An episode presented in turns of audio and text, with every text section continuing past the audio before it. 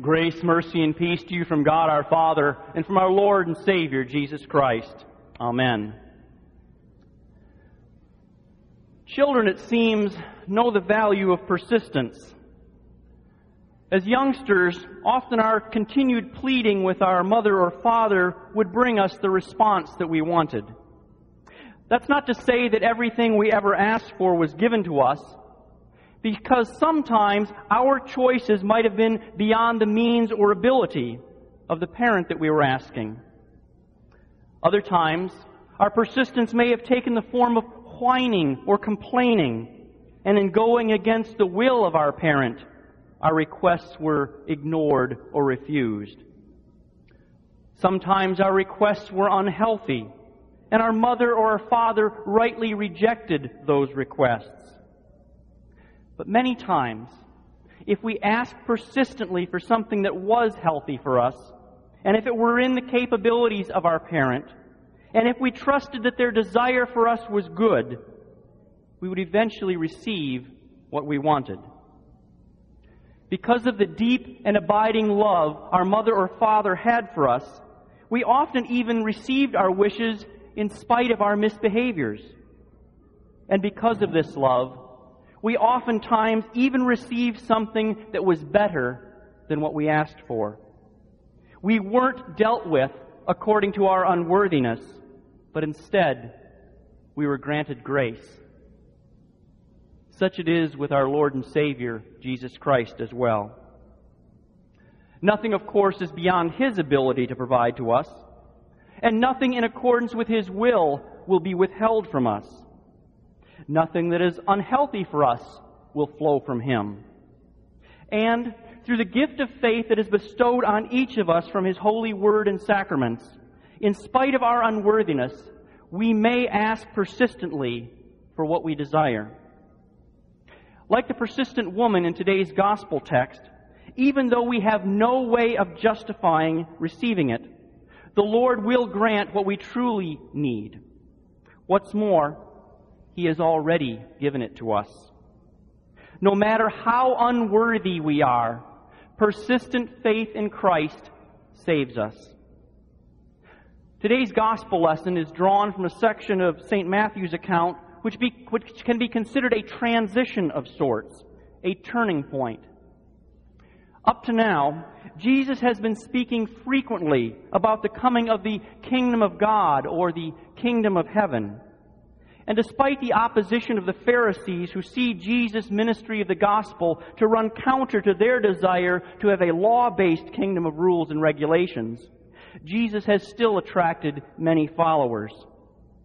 A great many people consider him to be the Messiah, the anointed one, the rescuer of Israel.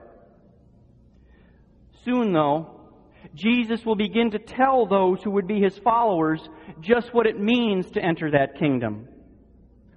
It does not mean glory. It does not mean power. It does not mean rescue from all of the difficulties of life. It does not even mean that there will be a free lunch in spite of his feeding of the crowds. No, to enter the kingdom, to follow him, means to take up a cross. It means to suffer the rejection of the world. It means to die to sin. At this point in Matthew's record, though, this tough part of the gospel, this stumbling block to Jews and foolishness to Gentiles of all ages, hasn't yet become widely known.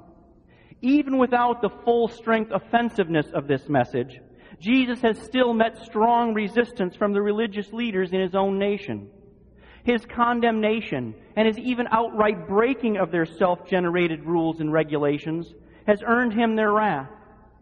And so, Jesus withdraws for a while. He leaves Galilee and heads toward the coastal lands of Phoenicia, where the unclean heathens dwell. He steers clear of Jews in general and the Pharisees in particular. Not out of fear, certainly. Perhaps out of disgust or disappointment or frustration. Perhaps the Lord also hoped that, given some time to think about his message, some of his own people might actually ponder his words and come to repentance. As Jesus tries to keep a low profile, this Syrophoenician woman, this pagan Canaanite seeks him out. Her child, her precious daughter, is terribly afflicted. This girl is trapped in the living hell of demon possession. Nothing the woman could do, nothing the false gods of her religion could be asked to do, would help the poor girl.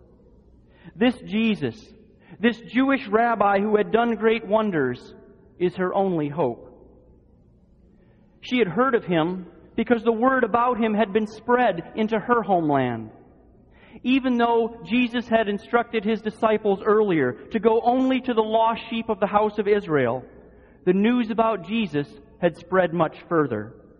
And so, in spite of her nationality and her religion, the word about Jesus had come to her, and it had convinced her that he alone could meet her most heartfelt need.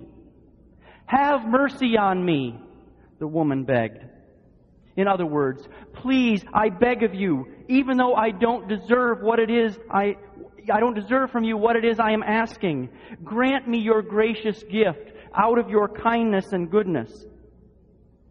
What's more, she addresses Jesus as, O Lord, Son of David. Even though she was not a Jew, she acknowledges Jesus as both God and Messiah. For these titles, Lord and Son of David, could only apply to the Christ, the chosen Redeemer of Israel. This woman gives Jesus a title that only a handful in his own nation would ever acknowledge during his ministry. Jesus' response to her could hardly have been colder. He completely ignored her. He did not answer her a word, the text says. She apparently showed considerable persistence, however, because the disciples soon had their own request of Jesus. They came and begged him, saying, Send her away, for she is crying out after us. The disciples want Jesus to do something about her cries, perhaps even to grant her request, not for God's glory or even for the woman's benefit, it seems, but more likely just to reduce their own discomfort with the situation. It's embarrassing to have someone follow you, to call out after you, to beg you for assistance. Still ignoring the woman, Jesus says to his disciples, I was sent only to the lost sheep of the house of Israel.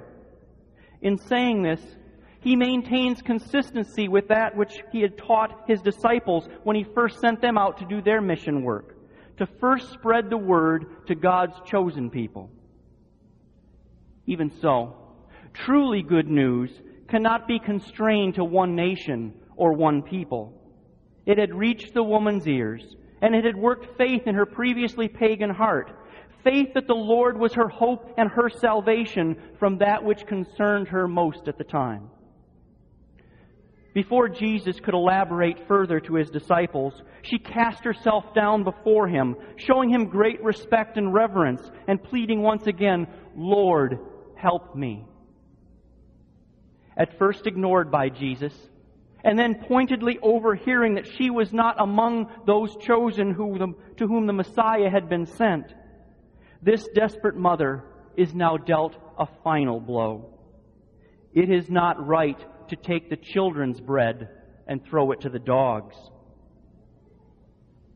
Of all the heartless responses, we think, how could our loving Lord, the God of mercy, reject the plea of this woman who had shown faith and humility and respect? Martin Luther wrote of this passage of Scripture that among all of Jesus' dealings with people in the Gospels, here he is painted as most hard and harsh. The dogs Jesus speaks of, however, are not the wild packs of the vicious and dangerous dogs which roamed the countryside in those days. Jesus uses a gentler term, a word used for dogs that were house pets, perhaps even just puppies, animals perhaps beloved of their master, but still not on par with the children of the household, and certainly not going to receive the same good gifts of the master ahead of his own children. On the surface, then, it seems that Jesus quite clearly is saying no to this woman's request. But a good, loving, and perfect Lord can never say no to faith. He may simply answer with a deeply hidden yes. Had he had not denied this woman's request, he had not rejected her faith. He simply tested it. And here, where many of us might have been tempted to give up in despair or to walk away without hope, this Canaanite woman is granted the strength to give one of the great testimonies of faith ever recorded in the Scriptures. Yes, Lord, yet even the dogs eat the crumbs that fall from their master's table. She had passed the test with flying colors. Jesus' difficult words did not beat her down and discourage her faith. They had given her a spark of hope and faith and certainty that now was fanned into a roaring fire. At each reply that he gave her, her faith and her hope and her certainty grew stronger. She had acknowledged her own unworthiness. Unlike the Pharisees, falsely certain of their place in God's kingdom and rejecting the true Christ, this woman recognized her place and her predicament. But in humility and faith, she trusted in Jesus completely.